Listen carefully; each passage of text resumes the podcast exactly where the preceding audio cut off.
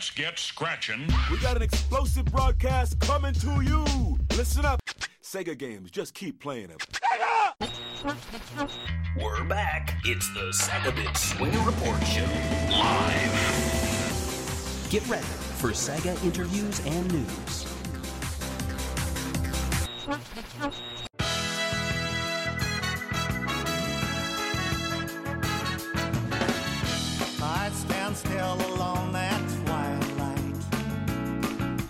Hello and welcome to the Segabit Swing and Report Show live.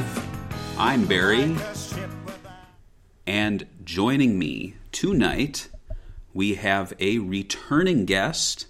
He was with us, I gotta say, three years ago, and uh, he's back. There's a lot of returning guests um, as we shifted to the live format. Um, and so I'm really looking forward to seeing what this guy has to say. So I'm going to bring him in here now.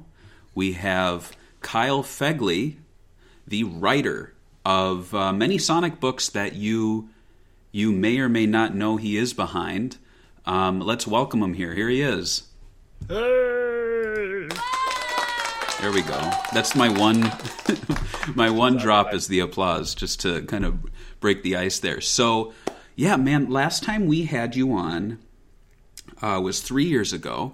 You, I, I typically don't go back and listen to the the old conversations because who does that? Like, who's like, oh, I, I remember what we talked about three years ago, but you don't. Um, But I did just listen to the first five minutes to, you know, get a sense of uh, how our conversation went. Um, and you reached out to me. I realized. Yeah, yeah, that was when I had just started, you know, because I started doing the stuff um, for Penguin, and, and when Penguin back in the day asked me, they had actually offered me. I don't know if I mentioned this back in the past, but they offered me two different properties to work on, and it was Sonic, and it was this something else. I won't say what it was, but I was obviously like Sonic, give me like give me Sonic, and not only did I want to do Sonic, um, but uh, uh, luckily it turned out the other property fell through. They didn't even put out a book for that. So if I would have taken that gig, I would have not gotten any work out of it because it fell through in the last minute. Um, but yeah, but I remember when yeah when those books came out. I mean, I I'd been a Sonic guy for a long time, and I was like, I got to let people know that these exist. So yeah, it was very nice that you got back to me on that. Yeah, and I, I remember uh, bits and pieces of our conversation. I knew, I let it be known to you that I'm a big fan of like junior novels that add new wrinkles to the, um, I guess, fabric of, of franchises, especially like video game stuff like um, Sonic. And, and I remember there was a Mario Choose Your Own Adventure where you could like have Mario compete in the Olympics. This was like in the I think early '90s, and you would like read and then collect items and write them down on a little scratch pad. Um, but for Sonic, there were actually a massive amount of um, uh, fiction that wasn't based on any games, wasn't based on any TV shows. It was just stories that people were making up. A, a lot of times, it felt like on the fly. Um, Yeah. with just some of the oddities that came out in the 90s. Um, and so I was really excited when you reached out to me because when I saw the books that you had uh, uh, contributed to, so there's this one, Sonic and the Tales of Terror. Yeah. Um, and what I recall really liking about this is I'm just a big fan of like kind of anything Halloween related. I know Garfield had a lot of spooky books back in the day Yeah, Um, yeah, I had those too. Yeah. with some fantastic like oil paintings in them. Like Jim Davis could never make something like that. Um, and it was just so cool here that you had, I believe, Patrick Spaziante. Uh, yeah, did the illustrations. I mean, he's one of my favorite Sonic artists. Yeah. Yeah, Um, and he does all. I mean, he that's that's mostly what he does now is these different licensed books for all sorts of. I mean, I've seen him on Ninja Turtles books and stuff, and I had no idea that he was going to be drawing it. Um, I think, if I'm remembering correctly, I mean, Ian McGinty did the cover for that, um, but not the interiors. And I think at first they had, they had told me that Ian was going to do the whole book, and then I think he had like too many freelance projects on his plate, and then they're like, "Well, we'll get somebody else." And I was like, "Oh," and I like Ian's work a lot too. And then then when I learned it was Spaz, I was like, "Oh my god, yes!" You know, so it really worked out cool. Nice. Yeah, and you also worked on an activity book, uh, the Race Against Chaos book. Um, we touched on this, I believe, in the interview, but just to catch people up, like what what is the process of writing one of these? Obviously, it's different from writing uh, like a chapter book or a short story. Um, It's you know in some ways like doing the activity books is more like doing a comic because I, I write a script and I, I I pick what's on every page, and um, some of the times uh, it's very simple and I just say okay it's going to be uh, you know I'll just say it's going to be a, a, a crossword puzzle and here are some clues. Um, but some because I you know I wanted to make sure because my thing was I didn't want to make a book that a kid could do in like five minutes and then that would be it. So I wanted to do something that had a little bit more creativity in it and some things like had games that they could play more than once, like play a game with your friend type of thing. And I remember Right. one of the things I put in there was like if you remember the, the game that used to be in, in coloring books all the time where they'd have the different dots and you had to make squares and like trap things and like earn points doing that and um, I had I had been at a restaurant and they had it on a placemat. My my kid was very very young when I I think they were like three years old, and uh, I was we were at the placemat restaurant and I was like, "Can I get another children's placemat, please?" And they're like, "What?" And then I took it and I scanned it in my computer and I sent it to Penguin in the script, like, "Do it like this game, except put Sonic on there." Um, so yeah, so those are those are fun to do. And the other thing about those too is that like they give you a PDF that is the the style guide for Sonic, and it has like key images for all the characters and stuff like that. But that's the art that you have to work from. So I, when we did that book, I tried really hard to use every single individual image in the style guide and try not to repeat any of them. So at some points, I got to the point where I was like, okay, I've got one more Charmy Bee icon that I haven't used yet. What can I put Charmy on on this page to make it work? Yeah. Right. Yeah, I, I saw that with the um, Sonic Movie 2 poster book. Uh, they went the other direction, and it seemed like it was the same five images. But I think they had they had a lot of restrictions uh, going into a lot of these books. Um, there were two short. Uh, I, I don't know what, what what's the industry term for those like square books that target like Yeah, the Younger, um, younger. I, I don't I don't know what the term is, but yeah, just the, the basic story. I think it's storybooks usually, but yeah, the Mm-hmm. ones that are oh those are on like the spinning rack at Barnes and Noble. Right. I've been trying to get. I mean, generally I write stuff that's more for like middle school kids and up. I've done some YA stuff, um, but because I have a I mean, my my kid is seven years old, and like I'm always like, oh man, I want to do more picture book stuff, and I've not been able to get anybody to hire me to do it. But I think sometimes a lot of those books are actually written by editors at the publishers because the page count's so small that if they hired a freelancer, they'd, they'd give them not much money for it. So the editors a lot of times will write, and I've had editors that write those books under a, a, a pseudonym. So like that one person down the hall will be writing it, and then they just give it to their friend and edit it, and they put it out under a pseudonym. Yeah. That's very interesting. Yeah, the the two that came out are actually they say Sonic 2 on the cover, but they cover the plot of the first movie. One talks about all the characters and the other one talks about you know like where we've gone so far. So it's it's a little misleading when you check them out because you're like, "Oh, it's I'm going to get some uh, a month ahead of the film's release. I'm going to get some big spoilers in here." And then you know, it's like when Sonic was a baby and you know, he was born with the owls.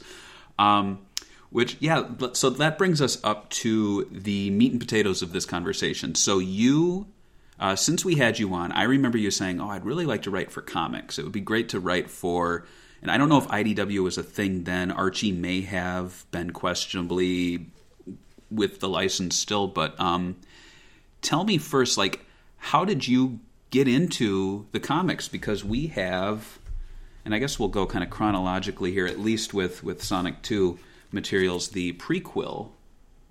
Yeah, so it's funny because um, like the uh, the production timeline's really weird in that the, the the comic came out, of course, like a couple weeks before the movie, but um, it was it was chronologically it was the last thing I did. Um, Right. You know the the book big pub, uh, bug book publishers blah, the big book publishers like Penguin and, and Random House and Scholastic and them they have to send their files off to the printer way in advance. And so I had written the novelization and had that all done and squared away. And I think I had just started talking to IDW about doing the, the comic at that point.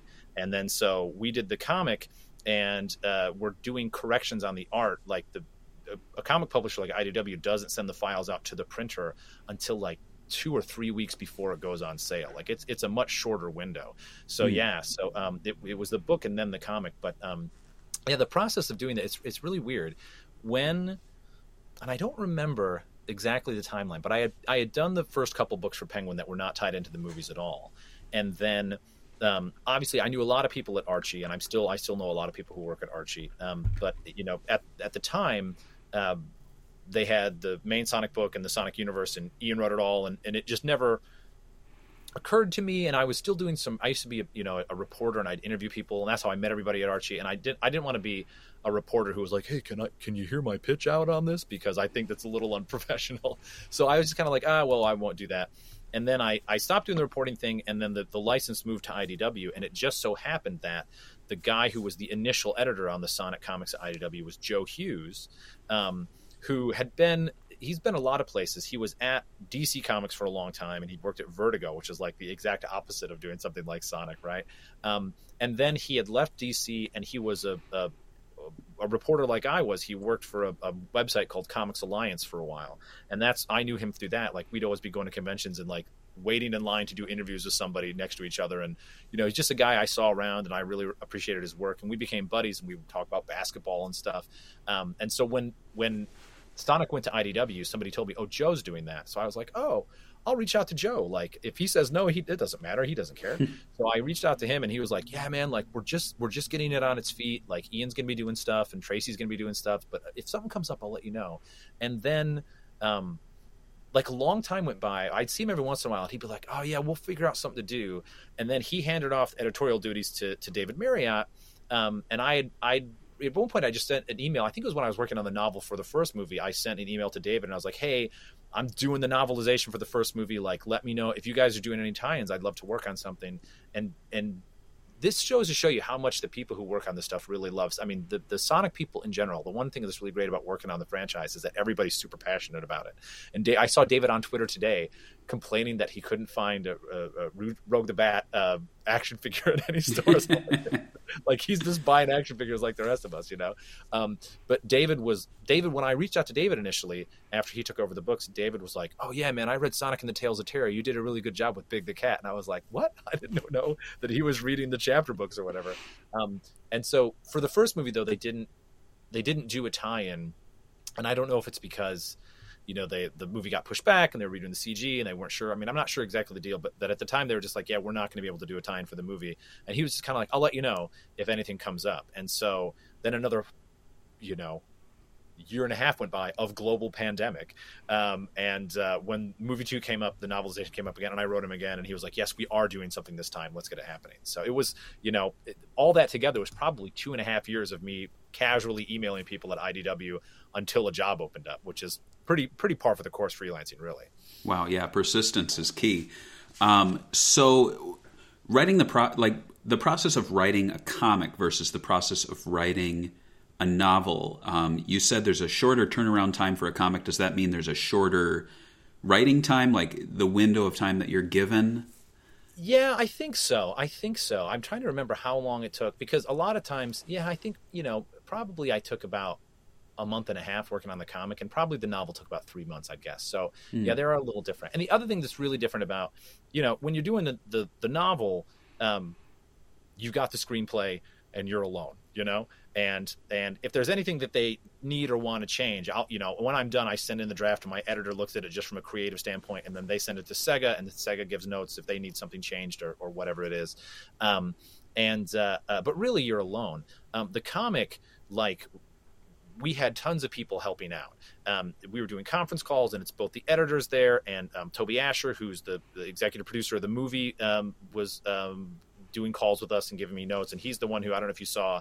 Uh, we can talk a little more about it in a minute if you want. But you know, Jim Carrey contributed the the, the pitch for the the Robotnik story in the comic book. Yeah. Um, and so yeah, so that so like the comic is not only like I have less time to write it, but like there's a lot of planning and discussion before you write it and then you write it and you get notes from a lot of people and then the artists do their amazing part and then you get the art back and it's like okay let's move this balloon over here because it's blocking this or whatever so like right. yeah there's a lot more collaborative feel to the comic than there is to the books and also when when you're writing the books obviously you're going off of a screenplay not the final um, not the final dialogue that goes into the film but but something that is about to go in front of the actors or is like one revision yeah. away from going in front of the actors. Whereas with the comic, you are doing everything off the. I mean, you're you're making up the story. You know, it's coming yeah. from your imagination. Um, was there anything you know from uh, the first two that you really wanted to explore more in the comic? Like, what what was a story in here that you were really excited to? Uh, put pen to paper and and tell. Yeah, you know the the the one that I had the most fun with, with was the Tail story. Um, Mm. Because, like I said, back in the day in the first movie, when I wrote to David and, and pitched my, my email to him was, "Hey, can we do a Longclaw one shot like that? like the thing I, I wanted to like do backstory." And he was like, "Yeah, that'd be cool, but we're not doing it." Um, and so when we came up with the, the Tail story, it was like, okay, let's tell the story of Tails before the the the after credit scene or the mid credit scene from the first movie, right? How did Tails get there? And Right. the, the thing that was fun about that was one, like we with the Sega people and, and Toby and everybody else and David and, and, and Riley Farmer, who's the assistant editor, we um we went through and we made a list of levels from the original games that we could reference. And um, you know the uh, the and I'm gonna get the name wrong. I'm sorry guys, I always get the zone names wrong. But like in Sonic 2, the movie, at the end they go to the the Owl Temple, and I don't what level is that in, in one of the games? Is it the Hidden Temple level? I don't know what it's Hidden called. but- Palace, I think you were they were referencing. Yeah. yeah, yeah. So like they were like, okay, so don't reference that level because that's in the movie. And then hmm. we went through and it was like, okay, we can do the Spring Hill Zone, we can do you know whatever it is. And so I, it was fun to kind of come up with not only all the references that were there from the games, but the piece that you know uh, I was was happiest that was accepted as a suggestion was we're on the conference call. There's like seven of us like doing a Zoom call, and they were like, okay, what else we're we to do? What, we want to do? And when I had written the novelization for um, the first movie, um, I'd written it. Uh, before I mean this goes back it was before the trailer came out and everybody was like well we're going to fix the CGI and we're putting the date back or whatever. And there had been some changes in the just the edit of the movie during the, the time. So like I turned it in and everything was approved and then they redid the design on Sonic and then they edited a couple different pieces together. And the first draft of the book I had done included this character Rava, which is the the lizard character. Um, uh, that after the you know I didn't say anything about it when the movie came out. Yeah, there we go. Um, I didn't say anything about it when the for the first book came out because nobody knew. But then eventually, some I don't even know who did this because I don't think it's on the DVD. But one of the people um, who worked on the the at the animation studio that did the characters and stuff put up pictures of Rava online and Right. everybody noticed it. And so while we're on the Zoom call for for movie 2, I said, "Oh, hey, can we use that character because it was in the novel and then I had to rewrite the novel to take that character out." Um uh, and then Toby was like, "Yes, yes, let's do it!" Like, and apparently, like all of the guys, all the producers and the director and the screenwriters of the movie, like loved that character, and they just couldn't find a way to practically get it into the final cut of the film. So when I was like, "Can we put Rava in the comic?" They were just like, "Hallelujah, we get to use Rava for something." So in the in the comic, Rava's kind of like just one of these creatures passing through these portals, um, uh, and existing in these in these zones and worlds. And in the movie, you see a little bit of that. You see these like guys coming through the portal um, before uh, Knuckles does, and I think they appear in the comic as well. Was Rava like that in the original draft? Like, what, what was Rava's role? in in the like and again like when i read the first draft that i read for the first novel i probably had like the seventh draft of the screenplay so uh, things may have changed but but in one of the drafts that i read rava was was um uh more of like um, a secondary big bad um and and and appeared in the flashback with longclaw and all that too I see. um, and so and that and that you know cha- and you know they ended up going fully with the echidnas which i think everybody was psyched about anyway so i think you know the final edit that they got together on that was great but yeah but it was it was some of the some of the backstory is kind of like the the the flashback big bad and so Right. but i you know there may have been a couple different things because i think again i think the movie guys love that character and we're trying like where can we fit this character in here and just couldn't you know the process of making a movie's got a lot of cooks in the kitchen they just couldn't find a way to make it work yeah. Right. Yeah. And and talking more now about that first novel, uh, going back to the first book there. Um, how did you how did you land that gig? Like, um, what was the process there? Well, so it, it- it's funny because I um uh I had done the two books for Penguin that, that, that you showed earlier, and then um and I'd done a lot of other books for that imprint. The people that's the imprint is called Penguin Workshop. You know, Pen, Random House Penguin is now this giant, giant, giant. It's the biggest publisher in the world, right? And they've got ma- many, many, many little imprints. And um, the one that I've done most of my books with is Penguin Workshop, and and the it's funny because when I started working with them, they weren't called they weren't called that. They were a bunch of other imprints that had been bought over the years by Penguin and like brought under this umbrella, and and they were most known for doing uh, Mad Libs, uh, and I think I, somebody else did. I didn't do the Sonic Mad Lib, but I think they did do a Sonic Mad Lib.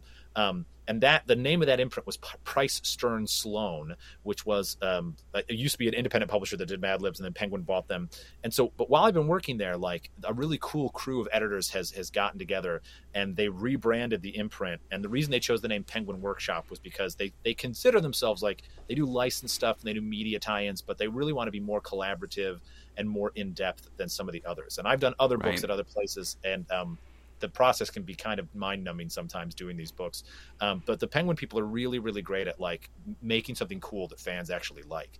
Um, and so I done uh, like a Cartoon Network book there, and I did those those first two Sonic books. And so I, you know, I'm just always in touch with those guys and, and talking about doing other things. And my editor who had edited, I think had edited. Um, the Tales of Terror book was like, "Hey, do you want to do the movie novel?" And when I started doing these these licensed books, like doing a novelization of any movie was on my bucket list. Like I really Right. wanted to do like because I just wanted to see what that process was like. Um, and so I was like, "Yeah, absolutely." Um, and so yeah, it was, and so again, that, that guy's name is Carl Jones. He he's since left, and he now um, does he lives in um, Tulsa, Oklahoma, and he does all sorts of interactive uh, children's theater and puppet shows and stuff. And he's an he's an expert uh, double dutch player. He's great at skipping rope. He's a, he's a funny guy, Carl. Uh, but he was the one who brought me on to do the first novel.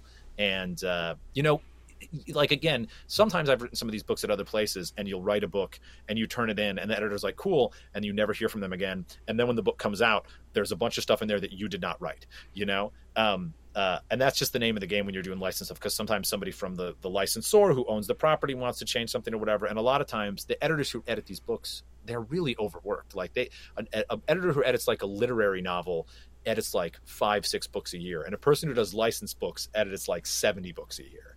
Um, so frequently when you turn in a draft of something they'll just go okay we've got this we'll rewrite whatever we need to rewrite. But carl came back to me after the, like i had a draft of the book in and then they redesigned Sonic and they they moved back the push date on the movie and it and there was some changes like they didn't really do reshoots of like James Marsden and Jim Carrey or whatever but they definitely edited the movie in a, a slightly different order. If you get the the DVD for Sonic movie 1 um, there's a scene in the bonus features where Sonic Crazy Carl is trying to catch Sonic and he's setting out all these bear traps and stuff and Right. He's doing a puzzle like that was originally or at least in the draft I did the first book on um, was the opening scene of the movie.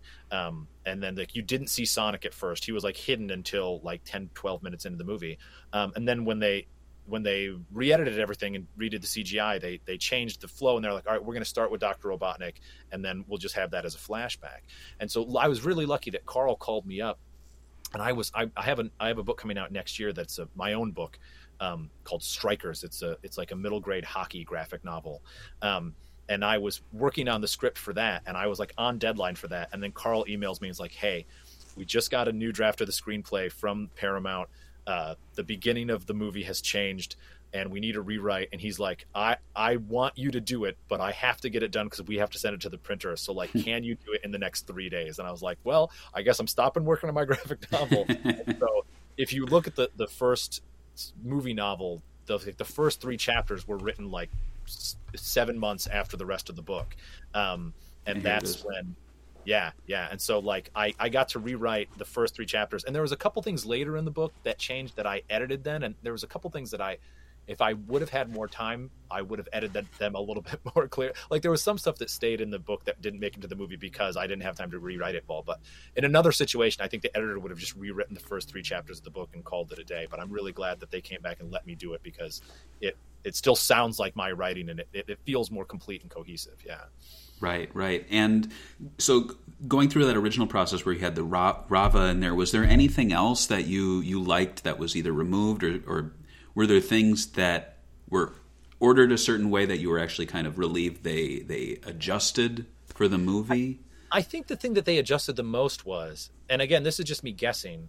Mm-hmm. Um, they wanted to make it more like the original games. You know, like I think the reason they they didn't open with Crazy Carl and instead opened with Robotnik and then went right back to Baby Sonic and that was because they wanted people to come into the movie theater and be like, "Here's a giant loop de loop. Here is the kid." You know, they wanted Right. the fans to get what what they remember from the games in there. And so, yeah, so there wasn't any edits that I was like, "Oh, I'm I'm, I'm sad." Like, I mean, I, I was sad that we lost Rava, but like. Um, for the most part, like everything got better and better. And I think really, I think I got two drafts when I did the initial version, and then I got the draft six months later, whenever when I did the first three chapters again. And each draft of the screenplay, I thought got better and better and better until we got the final movie. Yeah. Nice. Yeah, and I I will admit that when the movie was um, I think first announced, I was a little weary of it. Um, when I was seeing the uh, uh, like behind the scenes stuff, they were like filming has started on Sonic the Hedgehog the movie, and it was like a neighborhood street in like Canada, and I was like, what is going on here? This is so strange. And then they're like, oh, there's a hole in the side of a house or something like that, and I'm like, what is this movie about? And then there was um, James Marsden as, as Tom Wachowski, and I was like, this is this is this movie's bizarre. Um, and yeah, and and when that first trailer hit, I was fairly negative uh, towards the design. I I felt like it was so far removed from what I was hoping a Sonic movie would be.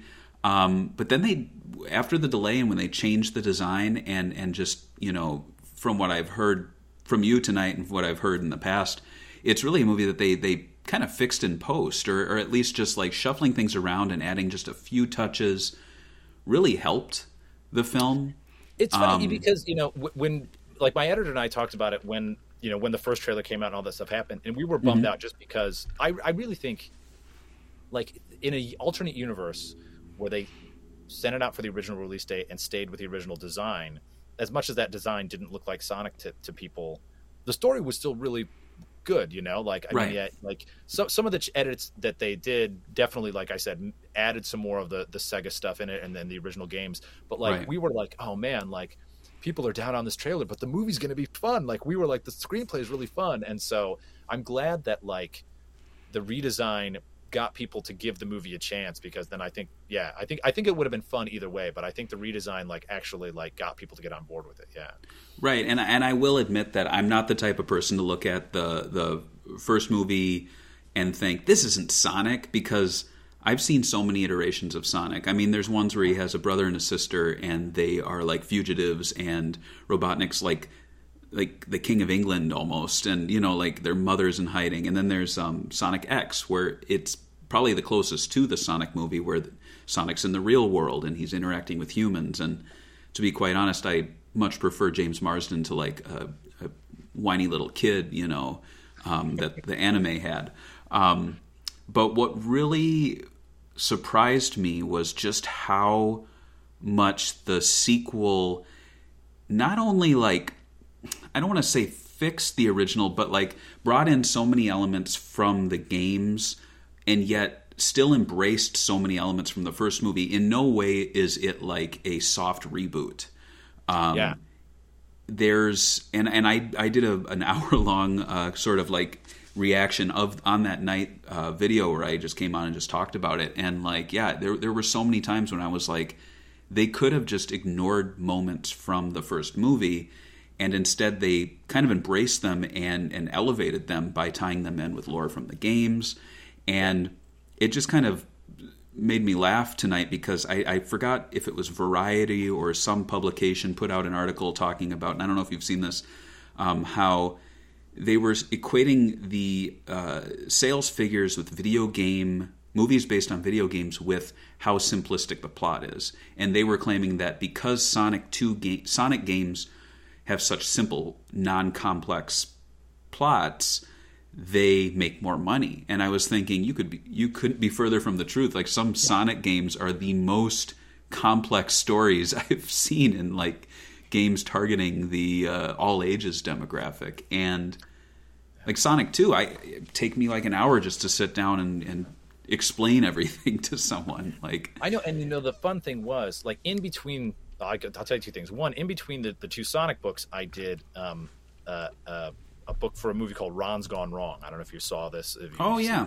movies and that was really really fascinating just because um, an animated movie like with Sonic they film the actors and they've got a certain amount of material to work with. Yeah, some things they can add in CGI, some things they can do with the edit, but like the core of the movie that's live action is in the can and they, they, they work around that.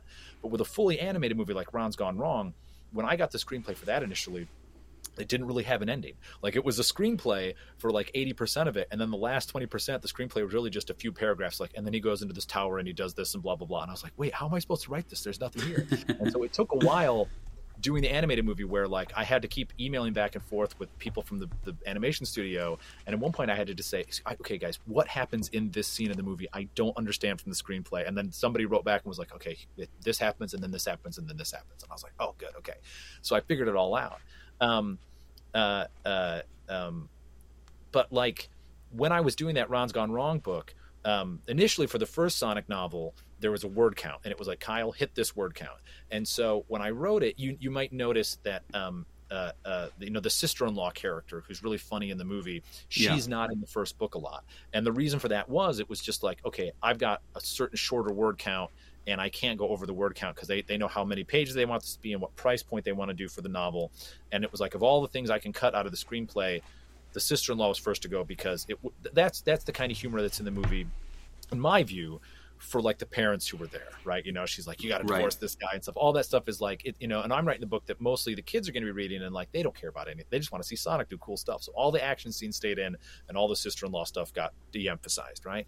And um, but when I was doing Ron's Gone Wrong, I, I, was like trying to fit all the stuff in the movie, and then my editor just said to me, "Oh, don't worry, Kyle. We'll just make the book longer." And I was like, "Oh, we'll make the book long. Oh, okay. Well, I'll just I'll just write a whole bunch more pages." That you know, like it was the best note ever that I could just keep writing. So when we did Sonic Two, to your point about like describing the plot, like you'll notice that the the novelization's like way thicker than the first book, and yeah. that's because um, the first novelization sold big numbers. Like Penguin told me that like that that because of the Sonic fans came out, the, the novel for the first movie was an in-house bestseller.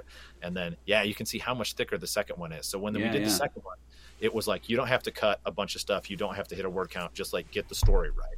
And so that's why the book is so much longer. Um, and the other thing I was going to say, you're just talking about like, um, you know, how much the how the second movie keeps the the elements from the first movie and then adds this lore and stuff. And I really think, honestly, the the the reason for that is is because it's all the same people. Like usually when you see a big Hollywood movie, the sequel is written by a completely different set of screenwriters. Oftentimes they get a completely different director or whatever. But like um, Pat Casey and, um, and, his writing partner, um, uh, who wrote the screenplay, have been the ones who have been shepherding the story through all the movies. Jeff Fowler obviously is the director of both. Um, Toby is, is the, the, producer, and then um, I can't think of the other guy's name who's the other executive producer from Paramount, but like it's been the same team. And I didn't even know this until recently when I was reading some of the articles about the movie coming out. But you know, like Jeff Fowler, he directed cut scenes on one of the old games, like was it Shadow the Hedgehog or one of the Shadow? Yes. Yeah, yeah, yeah. Like so, he's been with this a long time. And when they originally pitched the Sonic movie, it was going to be at Sony and not Paramount. And then Sony dropped the option, and then Paramount picked the option up but they That's kept right. the whole team. And so when you see the second movie and you're like, oh, look at all this stuff, they put all this lore in and stuff, and that's because like the core of the creative team on the movie are guys who get it. They're all like you know I've become friends uh, with with Pat Casey, the screenwriter, because this is really funny. He found me on Twitter and then he tweeted at me one day and he's like, it was before the first movie came out, and he's like, dude, I I pre-ordered your book, and I was like, why? Well, like you, you wrote the movie. Why would you need it? But I think like he was just so excited that they were doing it, you know, that like he got the book, and mostly he and I just, if we're talking to each other, we're talking about the NBA or something like that. Um, uh, but you know, my impression, having worked with these guys, just in this very limited capacity that I do, is that they're as diehard of Sonic fans as anybody is, and that's why continuity wise. And I've seen Pat was just saying yesterday to somebody who was asking, and he's like, "Oh, we're not going anywhere on Sonic. We're working on three. Like they're keeping the creative team together, and that's why I think it's it's been able to add so much and, and so much from the lore and and get the balance right is because you know they don't have a bunch of cooks in the kitchen. Right. Yeah. That's that's really good news because. Um, and I don't know. I don't know if I want to get into spoilers. I think we'll we'll save spoilers for the end because I don't want to. I don't want people to jump ship just yet. Um, but uh, yeah, that that's really good to know. Just because you know, like we're saying here, the the evolution from one to two has been really solid. Like it's basically a two part story. Um, yeah. And not to say that there aren't still loose ends, but it, it ties up a lot.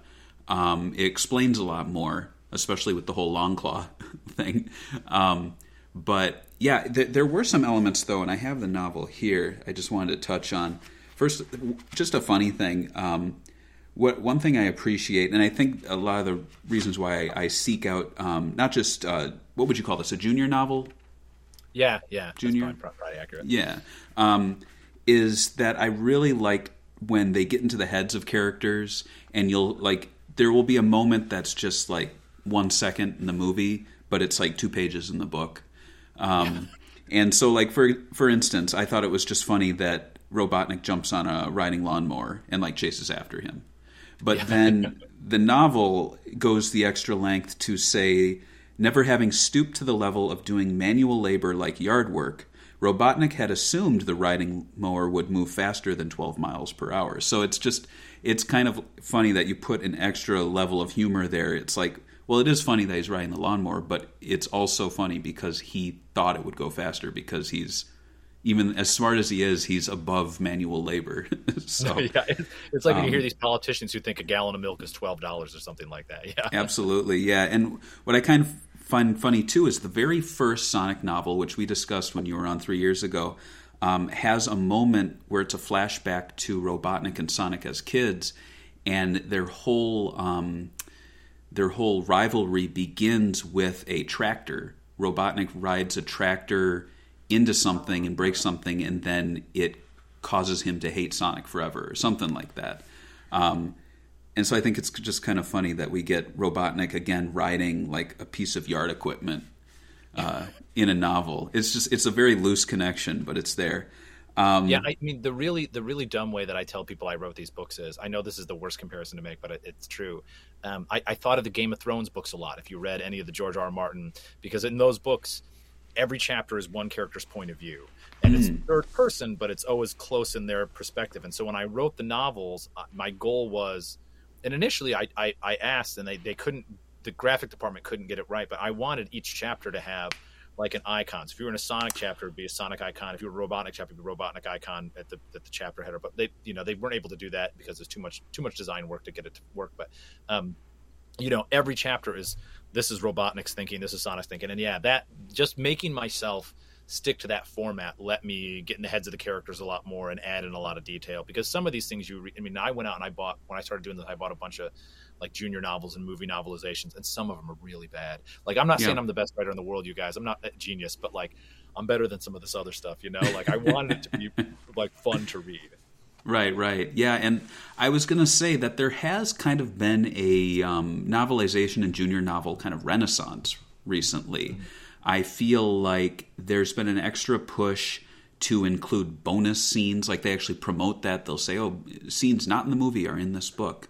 Um, there was actually like kind of a mad dash to collect the MonsterVerse Godzilla novelizations. The first one is actually like insanely hard to find. It sells for over fifty to hundred dollars now wow um, for the Gareth Edwards Godzilla movie. Um, and it's because they, they would bring on the same writer for a few of the books and they would have consistency and people picked up on that and they're like, oh, I love the movies, but the books are making references to the other movies and having bonus scenes. And um, do you do you foresee any anything with the Sonic movie like continuing in novel form, like with new stories? Um, I don't, you know, I don't know. I mean, in one way, that's that's what the um, one shot, the comic book became. You know, um, and so that was fun. But like I said, you know, like like to do that and to make the novel happen or to make Right. the comic happen involved a lot more coordination with the producers. Um, and that this is really, I'll tell you, this is the backstory. I'll tell you the Jim Carrey backstory. Okay. Okay. Um, so we had we were working on the comic, and initially I submitted. So initially it was really funny because I think some people know this. Um, uh, initially, when they had like just put out the first couple, uh, it wasn't even the solicitations yet, but I think that IDW had put out something that said it was initially supposed to be a miniseries. Um, and uh, Gale Galligan, who's a great writer, she's written, she's done the Babysitters Club at Scholastic graphic novels, and she's got original graphic novels, and, and she's done Sonic. I think she did something in the 30th anniversary one shot, and the Yeah. Sonic Annual last year. And so initially, she was writing the the the main feature. The original plan was that there was going to be four issue miniseries, and the Sonic story with the bank and all that was the the front feature, and then there was going to be five page backups in each issue. And I was only going to do the backups. And then as the process got along, Gale had other stuff going on and, and just had to drop out. And was doing her own work and, and and was very very gracious to me when they said, "Kyle, do you want to do this?" Because Gale can't do it. I re- I immediately reached out to Gale and I was like, "Gale, is it cool if I take over this? I don't want to I don't want to like steal work from you." And she was like, "No, it's all you. Have fun. I want to read it when you get it done." Um, and so she was incredibly cool about that. But um, so we we had like some ideas from that early draft for the main story, but I had to take what was going to be four issues and make it one issue, and then I had the backup features, and I had submitted like pitches on like, okay, this is what the knuckle story can be, this is what the Tail story can be, and then they would come back and say, oh, well, let's do this and let's do that, and with the Robotnik story, it was really hard because obviously he'd been on the Mushroom Planet for the entire time between the two movies, and like when you start Sonic Two you see all the elaborate Rube Goldberg that he's built and, and all the stuff he's been doing. And so initially when I was pitching stories for the Robotnik story in the in the comic, I was like, okay, well let's just like show how over the course of the, you know, 250 days or however long he's been on the mushroom planet, how he lost his mind and he starts arguing with the mushroom. It was mostly just jokes, right? Like we didn't have much to work with and it was like jokes. And every time we would do it, they would be like, ah, but like does that spoil the very beginning of the movie? Like we didn't want to put anything in there that would like blow the you know what happens in the movie. And so then one day I get an email from David Mariotte, the editor, and he's like, "Oh, I talked to to Toby uh, today, the producer, and uh, he said that Jim Carrey has an idea for what to do for the story." and I was like, "Bullshit! No way! Not even possible!" Right? Um, and then we got just like it was like a half a page, right? And I don't I don't know if my assumption is that like they sat down and Jim Carrey was like, "All right, here's what's going to happen," and then Toby typed it all out and sent it to me. Um, but it was, you know, the uh, uh, I mean, the Jim Jim story was, you know, he finds the mushroom, he eats it. Uh, he goes to the cave. The, the mushrooms grow teeth and start eating him. He turns this thing into a flamethrower. It was just like the action beats, and it was, you know, pretty much what Jim Carrey came up with is here's a conflict that we can make a story out of instead of it just being jokes and i was like thank god because i i was i was hitting a wall to be honest you know and so but like that's the challenge with like are we going to be able to do more sonic movie stuff is we don't want to step on the toes of what the next movie and now they're going to do. The knuckles series on paramount plus like Right. you know so like really like to do those kind of stories i think the if they happen it's going to have to wait until all the scripts are written for the Knuckles show and all the script is written for Sonic 3 and then like once they know okay this is exactly what's going to be in the future we'll know what what other parts of the universe could be played with right? And I mean obviously I don't work for Sega I don't work for Paramount I don't work for IDW I mean I'm a freelancer right Right. Um, but I'm going to keep emailing them and being like, "Hey, are we going to do any tie-ins? Do you want me to write anything else?" You know, like I'm going to keep asking to do it, um, and hopefully, hopefully, we'll get to do more stuff like that. Yeah, and uh, you know, fingers crossed. Um, I can't imagine. Like I said, Penguin has, has told me that they're very enthusiastic about how the novels sell, um, and I, I, I would be shocked if they offered the next movie novel to anybody else, right? You know, so uh, Right. hopefully, at least I'll I'll do the the third movie novel, and and if we can find other ways to do stuff around it, I'd love to. Yeah. You're, I mean, you're the guy. And remember, the last show, you you said, "Oh, I'd like to write more of these books. I'd love to write some of the comics," and it happened. So whatever you say on the show will happen. So if you have any other wishes you want to throw out there, willing it into existence. Yeah, yeah. Um, in the novel, uh, another thing I wanted to call out, and you, you discussed this a little bit with someone online, um, was the child of Mobius uh, mention. And there was a screenshot going around. That was actually mine. And then someone found it.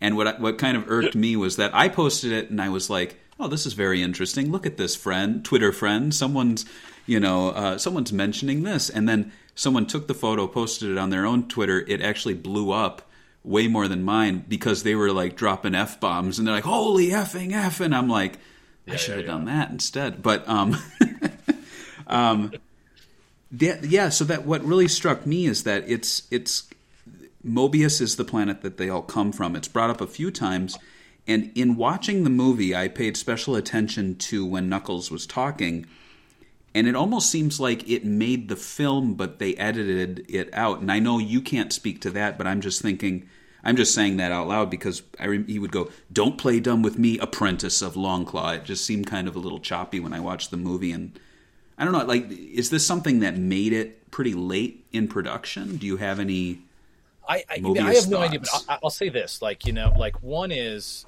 and this is just the the catch twenty two of all novels, right? Like, Mm-hmm. um, first I'll say the only thing that will actually be canon long term is when if a movie comes out and they say Mobius or they label it Mo- like that will, will become super official, right? Right. Um, but like the the line was in the screenplay that I got, and um, and there are a couple things like it, so let me tell you, I'm gonna, I'll tell you a couple stories. Are people who are watching this. I know there are people out there who are like, all I want to hear about is Mobius, Kyle. But I'm sorry, I'm going to tell a long story to get there. Okay, so you just got to wait a minute.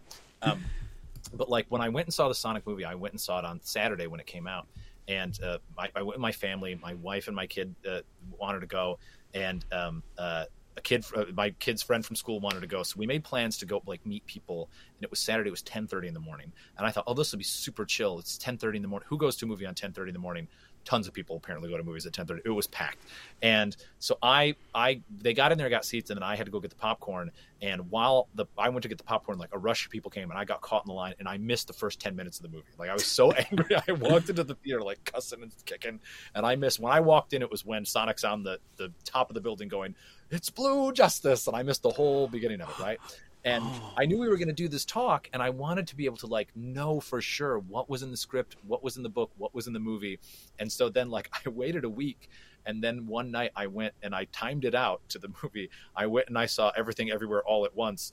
Um, but Everything Everywhere All at Once started 15 minutes after Sonic started. So I went early and I went and watched the first 10 minutes of the Sonic movie, and then I went and watched Everything Everywhere All at Once, so I could know. But like, just as an example um, you know, in the the the script for the movie, uh, uh, Robotnik's on the Mushroom Planet, and uh, he has this vision of he's going to build the beacon, and that's what calls you know puts a signal out into the universe, and that's what brings Knuckles and the Scavengers to the Mushroom Planet, and um, in the, in the script he like has a vision where like it spells out beacon on the on the side of the mountain in the mushroom planet. And that didn't make it into the movie. And you know odds are you know you got a runtime you're trying to hit you got effects you're trying to do and they were just like okay we don't really need to explain it that much we're just going to clip that little 40 seconds out of the footage that we shot or whatever you know but it's still in the novel right um, and so the Mobius thing is is a similar thing where um, it was in there, and when I saw it in the screenplay, because again, the guys who do the screenplays, it's it's uh, Pat Casey and Josh Miller, and I they're you know old school guys. They've played all the games. They've they've been in on the franchise from the beginning, and I don't know if they threw it in there because they really wanted to make part of the world building that, or if it was just a, an Easter egg for for fans who go back to to Saturday AM or whatever it is. Um, but they put it in there, and then as I, I'll admit, as I was doing the book, I was like, I wonder if this is going to make the final cut of the movie or if it's going to get cut out. and it turns out it did. But they left it in the book, and I'll, the only thing else I'll say, I can say about it for sure, because I, cause I, I, I don't, I don't feel comfortable saying anything from behind the scenes that is not out there somewhere else. Like, we- like we talked about movie one and the opening with Crazy Right. Carl. That's on the DVD, so I'll talk about it. Um, but there was another thing in the screenplay um, that was not a Mobius or Saturday Morning or Sega America reference, but there was another line of dialogue that was like a clear call out to the deeper lore of Sonic. And I put that in the novel, and that got cut from the movie, but that also got edited out of the book at one point. Um, Interesting. uh, and so, and so, you know, I know that people out there. Uh, I don't know if you know who Heather Antos is. Heather is a, a she's an editor at IDW. She edits some of the Star Wars comics and stuff like Oh, that okay. Yep. cool. Um, but she put out one of those like, what you know, you people put out prompts on Twitter, and we all respond with whatever the answer to the question is. And her question was, what do fans not know about making comics? If you're a comic creator, what do you wish they knew? And, and what I said in response to her was, honest guys, like we who are making this stuff, we don't know what the debate in the fandom is. We don't know what th- thing you're desperately wanting to do. And when something happens in the movie or the comic or whatever, it's not because we are 100% on your side or we're against your side or we're trying to do this or whatever, you know, like we just, we don't know. And so I don't think that, that really you can read in like, oh, they said Mobius in this screenplay and that means all this other stuff. I really just think it, it you know, for the most part, it's an Easter egg until they, if they decide to do something else with it in some of the other movies, you know, but I, I do think that it was, it was kind of cool that like they definitely went through and said with the last draft of the novel and said, okay, this part of the lore we're going to claw back, we're going to cut that out or whatever. But the Mobius Right. part, they were cool leaving it in there, you know. And I think you know they know that fans like that stuff, and I think everybody was just kind of like, yeah, that's cool, we can put that in. Right. Yeah. I, I had some bizarre speculation where they realized they were going up against Morbius and they thought it might be a little strange to have Sonic be from the planet Mobius. And people were like, did he say Morbius? He's from the planet Morbius. And I mean, you've seen Morbius has made about $300 trillion at the box office now. Um, it is, uh, it's the Morbius sweep, as It's they're the calling Morbius it. summer. Can I tell you the funniest thing? I tweeted this too. But when I was in the line, like grumbling with the popcorn, knowing that I was missing the beginning of the Sonic movie, this woman walks up behind me. and They had the Morbius. Uh, I'm drinking, drinking water out of my. Now this shows though. I do. I still have a Liev Schreiber as Sabretooth 7-Eleven cup that I'm drinking water out of. Um, but we're in the line. I'm in the line with the popcorn, and there's I hear a lady behind me, and they had Morbius cups at the movie theater when I was there to see Sonic, and she said to her son, "That actor is Jared Leto, and that movie's amazing." Jared Leto's been acting for 20 years and he's still amazing. And I wanted to turn around and be like, excuse me, but who are you? Like, she was so hype about Morbius. I don't know what that was all about. Um, but no, yeah, yeah, yeah. That's funny. That's funny. It is a little ironic, though, um, that it it be, the Sonic movie began began as something Sony had the option to create. They never did, and then here yeah. we are now, Sonic Two going up against Morbius, and and and and Harry Potter to that. You know, like it, it's the yeah. the fact that Sonic is outselling a Harry Potter film is insane to me. But I mean, yeah, and the the person who I think has been the the best champion of all this stuff is is Ben Schwartz. It, um, yeah, you know, he is like as nerdy about this as anyone, and and I, I, a lot of the tweets I've seen as he's been promoting the movie and stuff has just been like, video game movies. You know like he he's a he loves playing games and, and he he loves all this stuff. And i think he's glad that he was he had such a you know a vital creative role in a movie that has like broken all the stereotypes on oh video game movies don't make money or video game right. movies don't have good stories or whatever. It, you know i mean it's like well if you do them right they do you know so. And it, honestly you know talking just about the the creation of the movie it's been so um great to see a, a team of creatives and actors, people uh, on camera and behind the scenes, all getting along, all enjoying the process. And none of them are going through like legal battles or getting arrested right now. It just it seems like a lot of the franchises that I, I had followed um, just they got so I don't know like bogged down in like Hollywood drama and you know like you're hearing people are getting arrested and they're going through legal issues and they might be pulled and deleted from films because they're just like fed up with it. And I'm not seeing any of that from the Sonic movies. If anything, everyone's like super happy to be a part of it. Yeah. Um, you know, even Idris Elba, uh, which was just a shock to me. Like he's he's loving it. Um, yeah. I wanted to know what what were your thoughts on uh, Idris Elba's accent? It, it was very interesting, wasn't it? Yeah, it was. Um, it's so funny because uh, um, God, what was it now that we were watching? Oh, I'm not going to be able to figure this out. My kid is seven, and the funniest thing with her is that um, uh, uh, she's just starting to figure out things in pop culture, you know, mm. um, and she's just starting to figure out like characters from shows and things. And we watch the show that we're watching right now on on TV all the time is we watch Young Rock, and then Mr. Mayor on NBC. And, and and she's gotten into Young Rock because we watched the Jumanji movies. And so like The Rock is like the first actor that she knows that's the name of that person in real life is The Rock. And whenever we watch Mr. Mayor though, which is a little bit older show, I mean like most of the jokes just go over her head in that show. She's always looking at Ted Danson and going, is that guy a real mayor? And I'm like, no, no, no. He's an actor. He's playing the mayor. She's like, oh, okay. All right. That makes sense. Okay.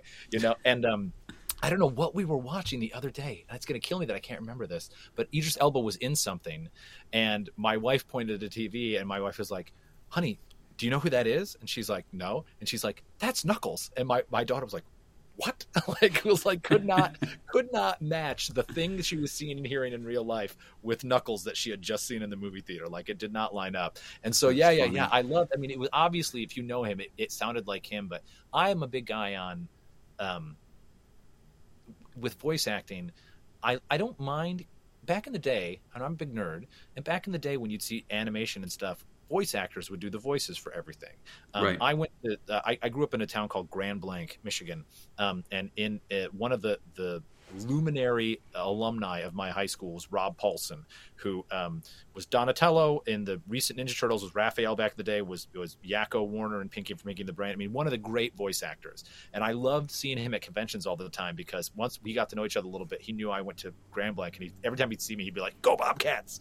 Um, but like you know, I love voice actors and that that's that's a really specific skill and, and over the past 10 years or so at, you know in the post pixar era um, they just hire actors who are popular on live action to do the voices for all these movies, and some of them are just not trying. Some of them are just not changing they're not giving a character in their voice they're just doing their regular voice or whatever and i appreciate it when they're actually living up to the art and so yeah like i think elba like in the knuckles role like it really feel like he tried to and ben schwartz too with sonic i mean like it sounds like schwartz but it doesn't sound like jean-ralphio from parks and rec or some of the other Right. stuff he's done right Right. um, and uh, I think I think both of them have done such a nice job of like actually not just in terms of the personality and how they play the part, but in the timbre and pitch of the voice and like getting in the right resonance for Knuckles or whatever. Like I just think like it they sound like the characters more than they sound like the actors, which is not always the case. I think. Yeah, and I think it helps too that um, I I recall when the first movie was in production, a uh, a kind of wish list leaked of who they wanted to play Tom and who they wanted to play Sonic, and in both columns was Chris Pratt, which was kind of funny um, because he's now Mario and I think Garfield. Um, but I, I don't believe either James Marsden or Ben Schwartz were on those lists.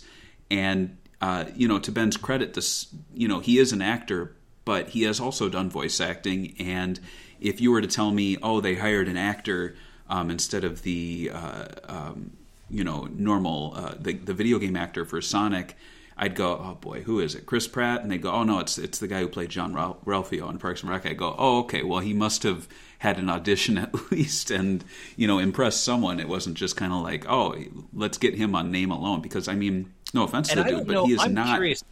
You know, if I ever get to meet the uh, the people, because like I said, you know, I, I know I know Pat Casey a little bit, and I've I've interacted with Toby doing stuff, and and and, Mm-hmm. and, and I'll tell you that when we do the the comic, um, the comic goes out to all the actors because they've got to sign off on their likenesses and say, right, I approve of the art that looks like me. So I know I know that at least a lot of the actors have read the comic book. I didn't get to interact with them, but I really like to talk to, to Jeff Fowler and to Ben because one of the things I learned again when after the movie's out, they've been promoting it. I guess at one point early on, one of the earliest things they did once they had a screenplay together was that Ben did a voiceover session as Sonic, and they put together like what they call a sizzle reel um, to like prove to the studio that the movie had legs. And so, yeah, Ben's you know Ben was not involved quite as early as Jeff and everybody else, but he's been involved like for quite a while. And like I think he was one of the first pieces casting wise that came together. And like he, you know, and the other thing about people don't know about Ben is that I mean I don't know if people realize this, but he's done script doctor work. Um, Mm. Famously, I don't know if you knew this. He he wrote a lot of the C-3PO lines for um, uh, uh, the Rise of Skywalker. Right, You yeah. know, um, came in and did all that kind of stuff, and so like he knows how the behind the scenes stuff. But it, it feels like he's been involved in making the movie happen for a very long time, um, even before everybody else was cast too, which I think is great. Yeah, no, he he did a fantastic job, and I just I really like the team they have there. I'm glad to hear that they're they're going to be continuing on, and that you've you hope and you, you believe that you'll be doing more work in this universe. I mean, I don't know why you wouldn't, considering all the great work that you've been doing. Yeah, Um, yeah, and that that's the thing too. You know, like sometimes you do a great job, and then they, nobody ever calls you back, and you're like, oh, okay, whatever. You know, and it's again, it's not like I'm saying like, oh, I wrote the greatest books ever. You know, I mean, I know they're they, you know they're they're junior novels of a movie from a screenplay, but um, uh, yeah, it's been fun to do them, and I'll say the only thing I can say is like I said, with the movie universe, I don't know um, when anything else will happen because I don't think any of the scripts are written for the Knuckles show or the, the Sonic 3 yet, and I think that'll take a while before that happens. But I do have, in principle, another Sonic project. And I won't say where it's at or what it is because I haven't. I I don't say anything until I sign a contract. Um, but at least one. People have reached out to me and I'm like, "Hey, there's this other Sonic thing that, that that we should be able to work on." And so, fingers crossed, I'll have something else in Sonic's world between now and the third movie. Yeah. And you also mentioned that you have a um, graphic novel that you're working on. Yeah, it's coming out next year. Uh, I wrote it, um, uh, and it's it's drawn by a guy named Jacques Corey. My cat is eating something on the floor here, dude. Come on, if that gets on, if that gets on the podcast, they're gonna hear crinkling of you chewing that plastic. Maybe it's not going through.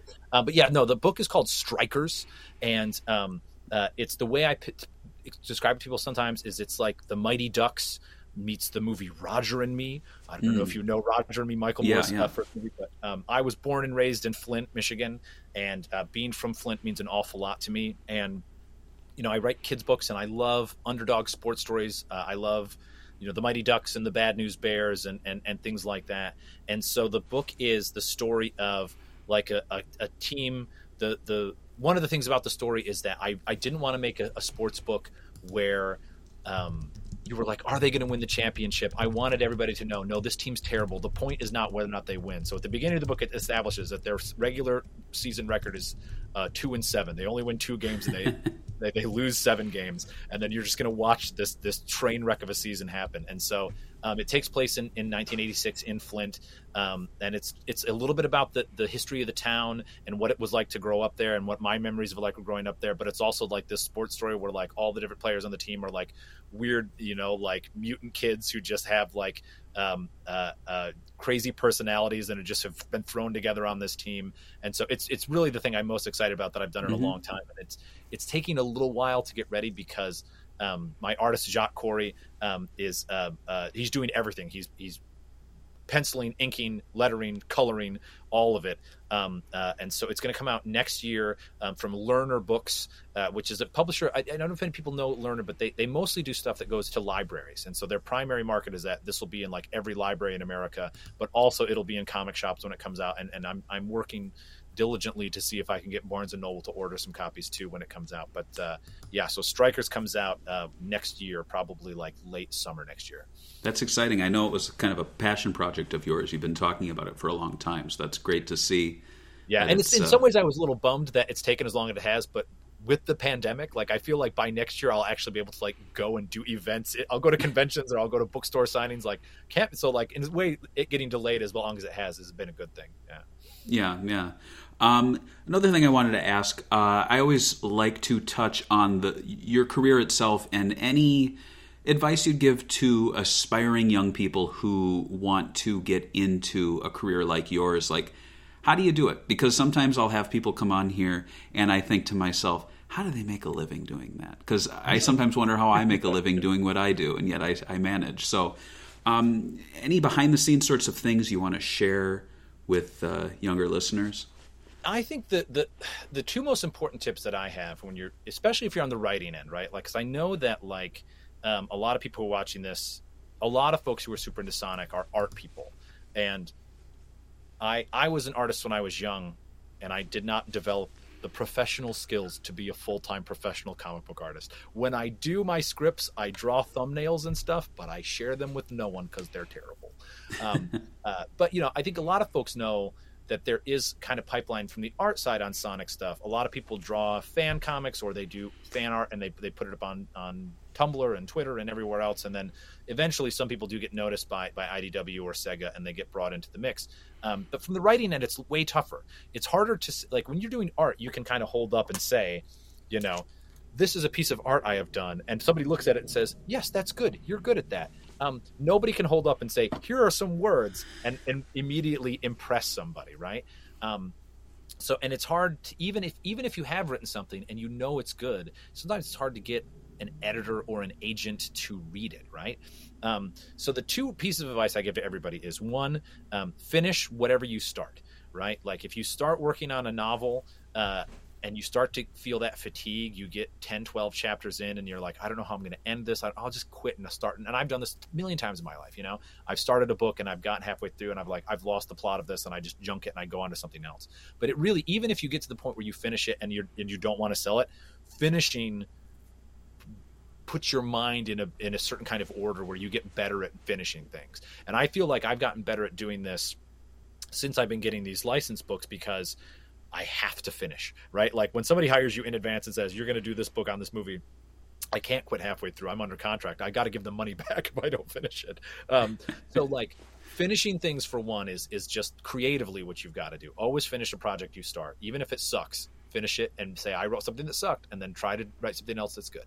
Um, the other thing is though is really when you're a writer, um, networking is important. You know, um, most of the jobs that I've gotten doing this stuff have happened because I go to conventions and I go to writing conferences and children's literature conferences, and I, I meet people for coffee, and I just try to get some real human one-on-one interaction, right? And a little bit of this can happen um, online, but when you're online, you're just a little square image that might not even be your own face. Mine's not my own face, um, and you're like one of a billion people. Um, but I've I've always gotten better results finding people who actually pay me to write stuff when I've met them in person, and I've you know to be frank with you guys, uh, when you can show up and like I'm not a weirdo, I'm not like incredibly awkward or uncomfortable or i'm not like a you know i mean and i love i love and I, I love the fans and most of the fans are super super super chill but i think you guys all know there's that 5% of fans who are just really enthusiastic and it's like okay you're you're kind of scaring me a little bit with how psyched you are about or whatever your question is is so specific and in particular and i don't know what to say to you. Um, but yeah like really i mean like writing some stuff and publishing your own stuff if you can first is great but i really think that the, the way to get jobs is go to conferences go to workshops uh, meet with editors. If you if you're going to a conference and you see an editor on twitter who says that's going to be there just send them a note and say hey uh, i'm going to be there too if you want to meet up let me know and, and i tell people this all the time too try to find people's email addresses at their work I, I, don't think it's a great thing to reach out to people on DM on Twitter um, uh, to ask them questions about stuff. Um, most of the people that work at, at publishing companies, there's like a, a, form. It's usually first initial, last name at Penguin Random House or whatever it is, you know. So try to find out what the format is for that company's email.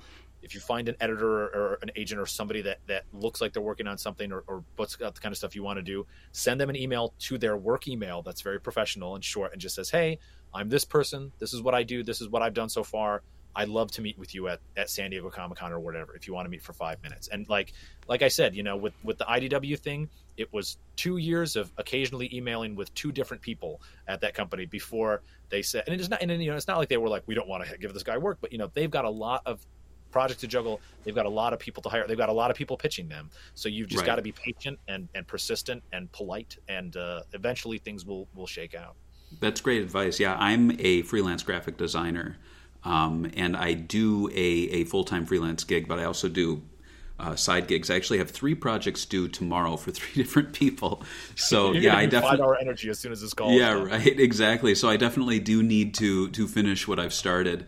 Um, but yeah, I, I, can definitely echo that. Um, when you when you meet someone and you you think there's something there, some opportunity, don't say no to a you know, getting coffee, having a chat on, on Zoom or Skype or something like that, because you never know uh, what what opportunities you'll get. Like I, I I've gotten an ongoing gig working doing work for this college just from meeting this guy at a Star Wars convention, and like we were both like, oh, we're both graphic designers. Let's go get coffee sometime. We did, and then he's like, hey, I thought of you when I talked to this woman, yada yada, and here I am, you know, making a not too much extra, but you know, you can no, buy yeah, a new I'm pair of jeans right or something. Now.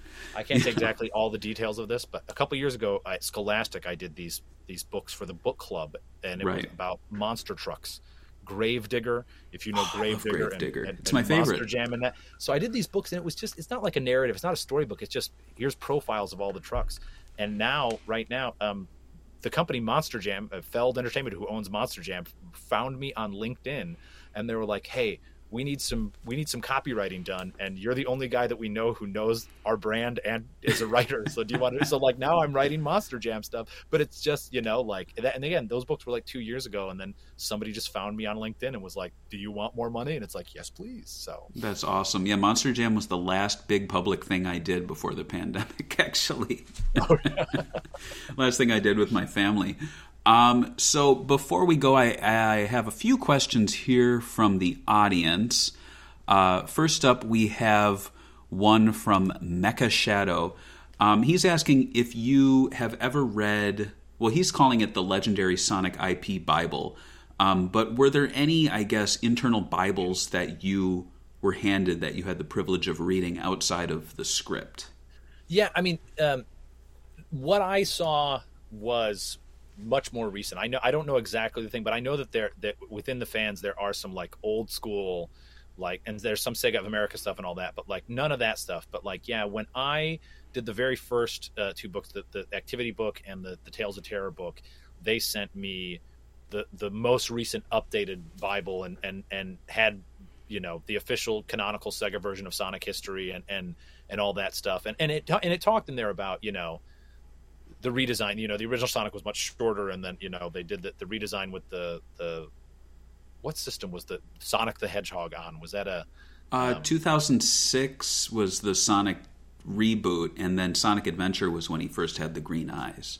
Yeah, yeah, yeah. So it mentioned all of that in there and like talked about. I mean, because really they make those Bibles for if you're a person who knows nothing about Sonic and you need to know everything. Like it's all in there. So yeah, so I have somewhere I have that PDF of, of that Bible, but it's it's not the one you're thinking of. But it's they Hmm. they do have an updated one that goes out to people who work on the stuff. Yeah. Did they talk about humans at all? Because that was actually a big thing people were talking about recently. They they said that it's No. one world. Yeah, um, uh, uh, that again, that when I did those books, it was before the switch from Archie to IDW for the comics, and so um, yeah, it doesn't, it didn't, it doesn't mention anything about that, right? But you know, yeah, like I don't really have any insight to the human question, but like I know that you know, again, when I did um, the Tales of Terror book, um, that book came to me. Um, they had done a guy named Jake Black, who does a lot of these kind of licensed books, had written another one called Sonic and the Tales of Deception. ah, Um, yes. and then they came to me and that, that what all that penguin said to me was we we want to do another one and it's got to be sonic and the tales of whatever like they were just you pick. And so i picked tales of terror because like you i'm a i'm a halloween guy. I'm a spooky story guy. And um so i pitched all those stories and i uh, knew Sonic Unleashed, and I and so I wanted to do a, a, a werehog story because it was you know perfectly fit the theme, and um, you know there are humans in that in that uh, uh, game and stuff, and and there's some references to some of that stuff in the story I wrote, and so you know as, as far as I know, Sega has been super chill about that. That's one of the ones that I got the most enthusiastic feedback from Sega on was using some of the canon stuff from Unleashed and, and putting it in that story. But in terms of like specifically like what's the status of humans in Sonic's world currently, like I, I have no idea. I'll keep asking you. I'll keep DMing you that every day. Any update on that that human situation? I really want to. It's such a strange thing because I feel like it's it's not a taboo question. It's just not one that many people get to ask because typically it's like IGN sitting down and they're like, "So can Sonic run pretty fast in this game?" And they're never like, "So can you explain the humans thing to us?" You know? no yeah, it's diff- like the, yeah, the, the people who do the game coverage are focusing on gameplay, and I think the people who play the games as well, but read the comics and stuff, they care about lore and, and universe building and that. And you know, I think my my general take on all that stuff is, it's not that anyone doesn't like a part of the canon that you like or or, or doesn't want to do but i think they want to they don't want to tie themselves down if if they're making a new game and they get to the point where they're like okay here's a new location we can build a whole new level on or whatever but oh my gosh we put out a map of all of sonic's world and every other like well where is that location now right you know so like i think Right. a lot of that stuff there's not yeah there's not confirmation on specifics because they want to have the leeway to add cool stuff in if they need to later yeah Right, absolutely. That makes total sense. Um, we have a question here. We have two actually. I'll just kind of combine them. So one's from the repugnant mama. it says, um, "When are you going to work on a Big the Cat novelization?" You kind of, I mean, you kind of did, right? Big With is the- yeah, Big's in the Tales of Terror and in a big way. And like I said, um, David Mariotte, who's the editor of the IDW books, he's like he's big super fan. Um, uh, uh, and so yeah, I don't I don't know. I mean, uh, we'll keep trying to see what we can do, but I, I guarantee you that if I if I get a chance to do more stuff, especially in the comics world, I'm sure if I'd said, "Hey, let's do something with Big," David would be like, "Yes, let's do that right away." you know, so yeah, he's he's high on the list of people I'd like to work in for more stuff. Yeah. Uh, the point bearer is asking, so are there any chances you might include Rouge the Bat in the novel? I guess, I mean, the novel's already written, so you can't go back and do like, this is my my director's cut. But no, yeah, and I'll say I'll say this because I know that people are, um, well, spoilers if you're watching this, right? But you know, okay, let's like do the spoilers. Yeah, that's fine. We're at the end. We'll, we'll, we'll, because we're at this question now. Like, um, uh, uh, with the with the post credit scene in the movie, there's the shadow thing, and it, it was so funny doing the first novel versus the second novel because in the first novel they just sent me a PDF of the script and they're like, "Here you go, Kiel," and it had a watermark on it. They had my name, so like, I'm not I'm a professional person, you guys. I would never take the screenplay Right. put put it online or whatever. But you know, it was it was there was some level of security, but for the most part, they were like, "Here's the whole screenplay. Here's Tails in the post credit scene, which is in the the the first novel." But when we did the second movie, and I think this is just a function of that the first movie was a big hit, it was like you have to log into this website and you only have access to the screenplay via this website for 28 days and it's a special website where you can open the PDF in that website but you can't I couldn't do screen caps like I couldn't take pictures of anything Oh, wow. like it was it was a much higher level of security. And when I read the screenplay for movie two, the first version of it I got, there was that post credit scene was in there, but it it didn't I don't think it even described Shadow. I think I read it and like because I knew that I read the dialogue and I was like, "Oh, that must be Shadow." And then they sent me another they updated the draft in that system and the post-credit scene was done and they said, "We're not putting the post-credit scene in the novel." And I think they were they were worried about that leaking. Um, Right. and, and you know, so um uh so yeah, so as it comes to all other characters like I cuz I know that I'm sure that's what people want to know. What is Shadow going to be in movie 3? Is is Rouge going to be in there? Is anybody the other characters like I don't know, man. Like they've got that on lock right now. Like Mhm. even even you know, if it's a need to know thing, and I don't need to know. Yeah.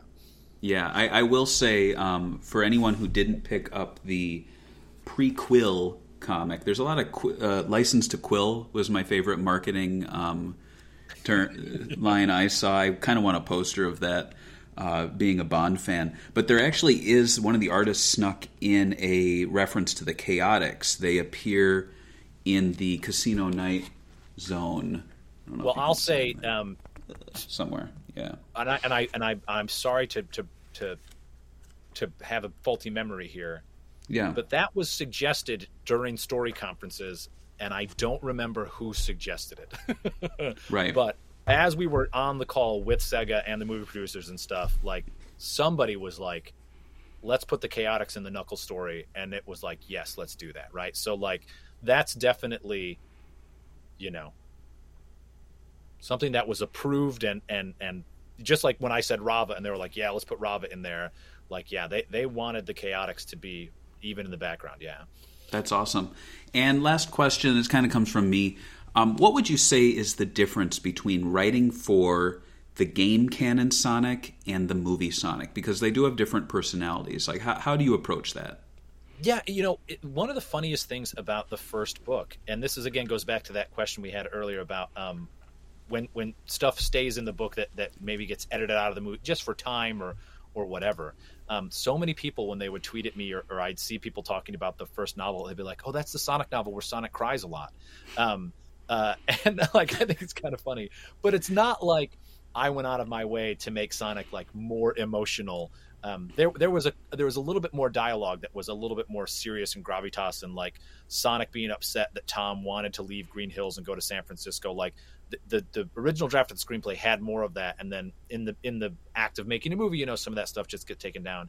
But it's always been my impression that um, the Sonic in the movie universe is a little younger, I think, um, than the game Sonic, and I think movie Sonic is being a kid is a little bit more emotional, a little bit more sensitive. I mean, he's still zany, sarcastic, impulsive Sonic that we know from any of the different versions of the franchise, but I do think that there's just there's just a little bit more, you know, I'm growing up and trying to figure out the world kind of an angle to the movie Sonic that I like. Yeah, yeah, I definitely see that. Um, well, you you nailed it. You're doing a fantastic job. I really like your your work that you've done within Sonic, and I'm looking forward to that graphic novel, uh, Strikers. You said that comes out next year. Yep. Yep. And, And- if you and if you follow me on Twitter, when it's coming close, I'll be tweeting about nothing but that next year. So like you know, I'll make sure anybody who's around knows when that's coming out. And you know, it, when I'll, I'll say not even if I'll say when I have more Sonic stuff coming out, you'll hear about it first on my Twitter account for sure. So, That's fantastic. And where can people find you on on the Twitter and on the internet? Yeah, so it's just um, my name, which is spelled weird, which is tough for me in terms of internet. Well, I guess I'm easy to Google if you know how my name is spelled, but if not, I'm hard to find. But it's it's just K I E L P H E G L E Y. So just at Kiel Phegley is the Twitter handle, and I have a Substack which is just starting up, but is I'm going to be posting more over this summer. I, I have papers to grade for the for the teaching gig I do, and then uh, I'm going to be doing so. But, but that's just KielPhegley.substack.com, and I have a couple little things on my homepage, which is KielPhegley.com as well. That's fantastic. Well, I'm I'm looking forward to following your future works. Would love to have you back on once more Sonic stuff drops. Um, I'll I'll ask you again about the humans question. You Clearly dodged. I don't know. Like, uh, Well, What no, does I Sonic appreciate it. It's like I said, all, like? the, all that time ago when I was like, I got to find a Sonic podcast to talk about this stuff with, and I found yours, and I was like, all right, here's somebody who gets it, Barry. So like, I'm very glad that you have me back. Yeah. I appreciate that. It's always nice to have guests coming back on um, and following your career, and I'll be following your career with great interest. Uh, so, thank you again for joining us. Um, thanks for everyone for listening and watching. Uh, we'll be back in a few weeks. I have no plans, so it's gonna be it's gonna be fun. Um, Kiel, again, thank you so much. Take care. Have a great night, and we'll see you in three years. Bye. Bye.